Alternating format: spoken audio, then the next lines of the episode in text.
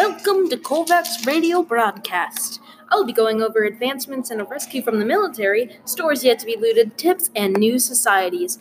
Not many updates from the military, but they have set up a camp in Daly Park. It's full of armed men, and I recommend taking a look before you enter. There's only one store that has yet to be looted that have been found by my men. It's on Apache Boulevard, and it's called.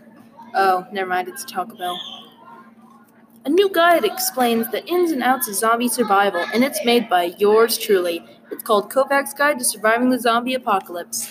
I had my people put three copies of the book in every Pizza Hut in the United States.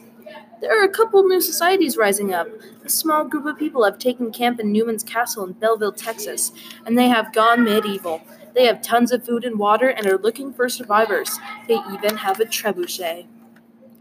Societies are even coming from the sea. They call themselves the Hellfire Legion.